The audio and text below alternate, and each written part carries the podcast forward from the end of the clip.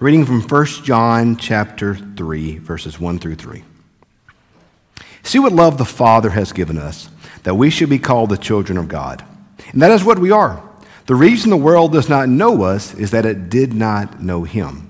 Beloved, we are God's children now. What we will be has not yet been revealed. But we know this when he is revealed, we will be like him, for we shall see him as he is. And all who have this hope in him purify themselves just as he is pure. This is the word of God for the people of God. Thanks be to God. I had a mentor of mine tell me once that we should always be paying attention in life, and that when we see something repeated in Scripture, especially, we should always take note of this. That when we're paying attention and we're looking at life with open eyes and open hearts and open ears, that when we're paying attention, God will speak to us in different ways, but especially in His Word. When we see the same thing repeated several times, that's God's way of saying, pay attention. That's God's way of trying to get our attention to something important. When you see something once in the Bible, that's important. When you see it twice, that's God saying, hey, hey, hey, are you looking? This is a big deal. When you see it three times, that's basically God screaming, hey, pay attention. They didn't have big highlighters back in Bible days. So they had to, God had to do something to get our attention. I, I, say when they wrote the Bible, Jesus didn't say to the fellas, hey guys, I'm fixing to speak now. Get out your red pencils and write this in red. They didn't have that. So God has different ways of getting our attention. And I think one of the ways that God gets our attention in Scripture, especially, is when we see the same things repeated and repeated. That's why I believe we should read the Bible with a notepad with us and make notes of what we see as we read. God's been trying to impress upon me hope, I guess, recently. Because I just keep seeing hope everywhere. A few weeks back, Holly was teaching our Sunday school class. Y'all know how much Holly and I love the class we teach and how, how much it means to us and just the joy we get from teaching it. It was one week I was supposed to be out of town, but I came back early and she had the lesson prepared, so I just went and did my thing where I make smart aleck comments the entire time and she teaches. So she was teaching, and this lesson was on hope. And something and the lesson was this. There's a difference between optimism and hope. Because the lesson was on the prophets. If you read the prophets, you're going to see the prophets in the Bible are not necessarily optimistic. I mean, Jeremiah is called the weeping prophet. The prophets are not always optimistic. Sometimes they're harsh. Sometimes there's tears. There's often pain there. The prophets are not optimistic, but the prophets are hopeful. Because optimism is, is, is defined by circumstance. Hope is defined by a person, and that person is Jesus. So there's a big difference between optimism and hope. And that really spoke to me because I'm not an optimistic person. I'm cynical. I kind of expect the worst things to happen. You know, I just kind of always expect something to go wrong. You know, that's just kind of my nature. But even in that, I always have hope. Like, I kind of expect things to go wrong, but I always expect God to fix it. Like, I, I kind of think things may happen that aren't perfect, but I always expect God to make a way. So that concept really kind of nailed me who, for who I am. I'm not optimistic, but I am hopeful. Optimism is circumstance, hope is Jesus. Okay. Then, me and Tim were talking recently, getting ready for Advent. Advent's coming up, y'all. We're like, we're like a few weeks from Advent. Like Christmas is coming. You better start shopping now. You don't want your family to be like mine where they get socks and bubble gum. Like, you don't want that to happen. So, me and Tim were talking about Advent. Advent soon. And we're going to, this year in Advent, start focusing. We're going to focus on the traditional themes of each week in Advent. What's one of the first ones? One of the first themes of Advent hope. And then what do we see today? We see this.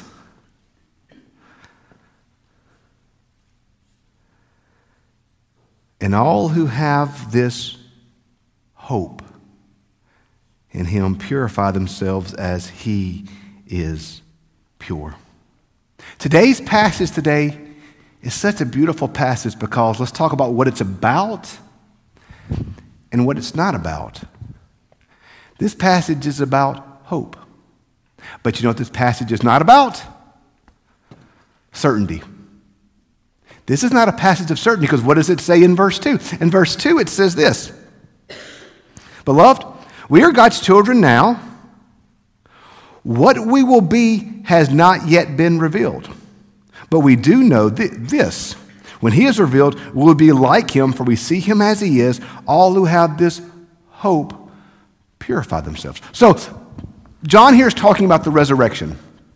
He's talking about eternity. He's talking about what it's going to be like when Jesus returns. He's talking about these type things. And he says, We don't know what it's going to be like, guys. We don't fully know. We don't really have certainty about what it's going to look like. We don't really have certainty at how it's going to work out. We don't really know all the steps for what's going to happen. We don't have certainty. But what do we do have? We have hope. We have hope. Even if we don't have certainty, we have hope because we have Jesus. And I don't know about you, but I, I want certainty. I mean, certainty makes it easy to plan stuff, doesn't it? Certainty makes things work out. Certainty gives you a, gives you a, you know, a to-do list. Hope is a little bit messier. Hope is a little more frustrating. Hope takes, dare I say it, faith. John today is not calling us to certainty. He's calling us to hope. He's calling us to hope. The firsts are always hard, aren't they? The first, Thanksgiving, after a loved one passes. The first Christmas. The first birthday. First anniversary. First All Saints Day. John is talking about hope and resurrection. You see across the Bible even Paul struggles with what eternity looks like. Paul says, and you see it in 1 Corinthians 15, when Paul's trying to define what the resurrection body looks like. He says, We'll have spiritual bodies. And Paul tries to explain what it looks like. And he can't quite put into words what it's going to be. And Paul keeps going to this hope. So we see here today John say, We don't know what it's going to be like, but we know that we have hope in Jesus, so we know it's going to be okay. We have hope. But because we have hope, doesn't mean it doesn't hurt. And because we have hope, doesn't mean there's not tears. And because we have hope, doesn't mean there's not sadness. This past Thursday, I was down visiting my, my parents. And um, Unfortunately, there is cell phone coverage in Chica. So, I mean, sometimes when I'm down there with them, my phone goes off. So, I was having a phone call uh, Thursday with someone about some stuff in church. And I, am a walker when I talk. Like, I like to walk. So, if you're driven by the church and see me just roaming the campus, I haven't yet gone crazy, but it is close. But I just like to talk when I like to walk when I talk. So, I found myself when I was at my parents' um, Thursday, I, I, somehow wound up at our old pond, which is empty. I'm like, how did I wind up here? And then I kept talking, and I wound up at my granny's house. My, my granny, my, my great grandmother, my granny, she lived, we all lived basically on the same property, more or less. And when Granny was living, Granny died in 98. When Granny was living, her house was the sun that our lives orbited. It was a Liberty House, not much bigger than this chancel area, probably. But it was at Granny's house. We gathered for Easter. and we would eat her chicken and dumplings. And, and, and, and the, uh, the big cousins would go out back and play football or whatever, and the little cousins would go up front and do the Easter egg hunt. And she had one of those, you know, those old metal clotheslines that looked like a T. Granny had one of those. And that's a great place to hide an Easter egg. But you better hope they find it. Because if not, three weeks later, when Granny's hanging clothes and she smells the old Easter egg, Granny's not going to be happy about that. And I walked around her old place and just remembered those days and those memories. She died 98, y'all. You know what I felt? Sadness. Because what's Granny died? Every family broke apart and did their own thing. So no longer did the whole family come together. But the Stoddards went here and did their thing, and the Bigners went here and did their thing, and the McCollums went here and did their thing. It's, it's okay. It's the way of life. Like, it's okay. But it doesn't mean it isn't sad. And it doesn't mean that we don't grieve. But what does the word tell us? That we do not grieve as those who have no hope.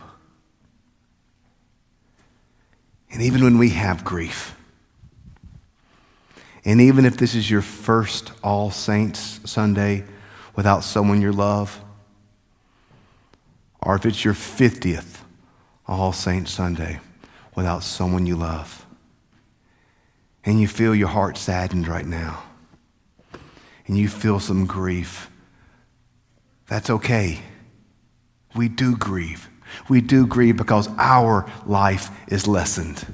And we do grieve because our life is a little more sad. And we do grieve because we have lost these things. But Paul, but Paul says this we do not grieve as those who have no hope.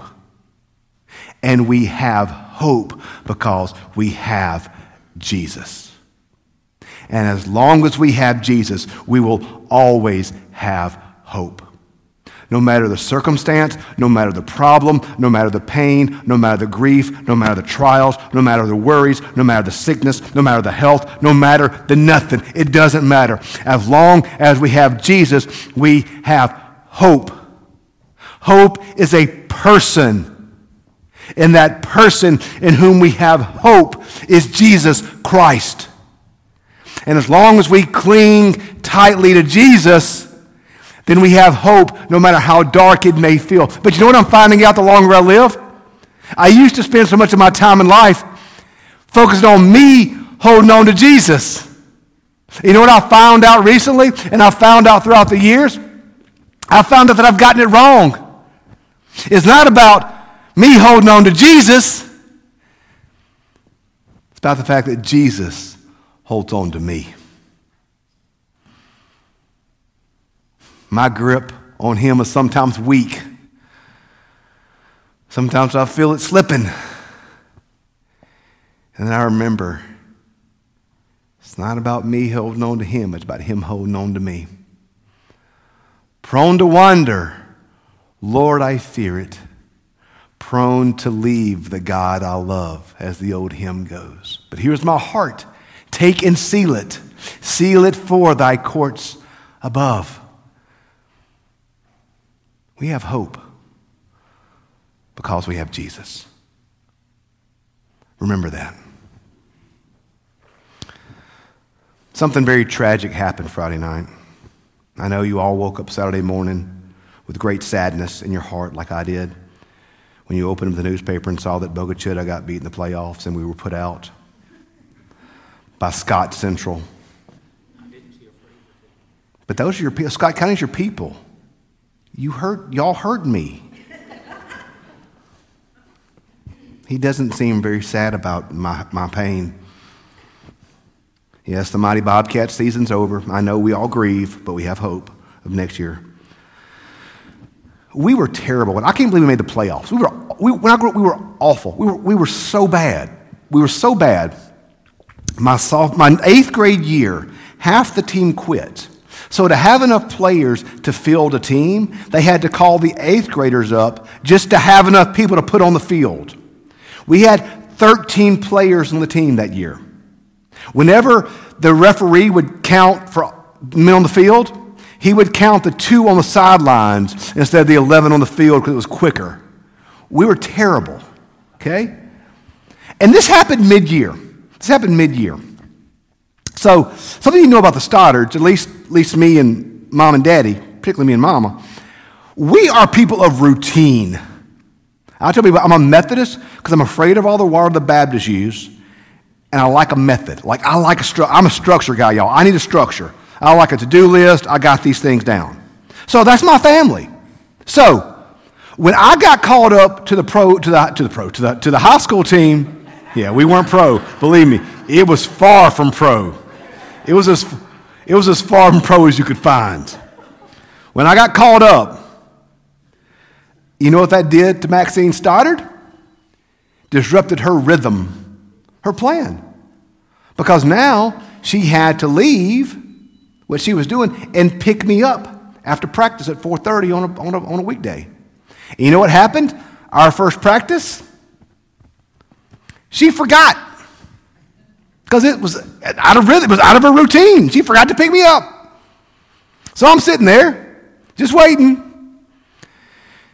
When the coach says, Andy, do you need a ride home? Like, no, nah, I'll be okay. So my friends asked me, said, Do you need a ride, need a ride home? I'm like, no, I'll be okay. And I sat there and waited. And I was never worried, afraid. because I knew the character of my mother. I knew that she would not forget me. I knew that she would not leave me.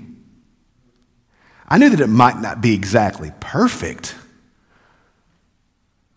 but I knew her character, and I'd be okay. I had hope because I knew her.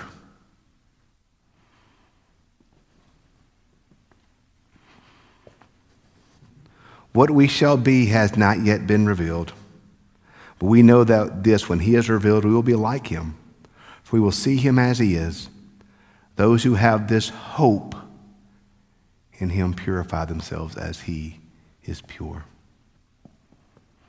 We have our struggles, and we have our griefs, we have our pains, and we have our losses. But we have our hope in all things. In all things. In all things. Because we have our Jesus. We never fear. We never doubt. We never strain. Even in the difficult times, because we have the hope that is grounded not in circumstance. We have the hope that is not grounded in the stuff of this world, but we have the hope that is grounded in a person and that person is our Lord and Savior, Jesus Christ. We always have hope because we always have Jesus. Never forget that. Let's pray.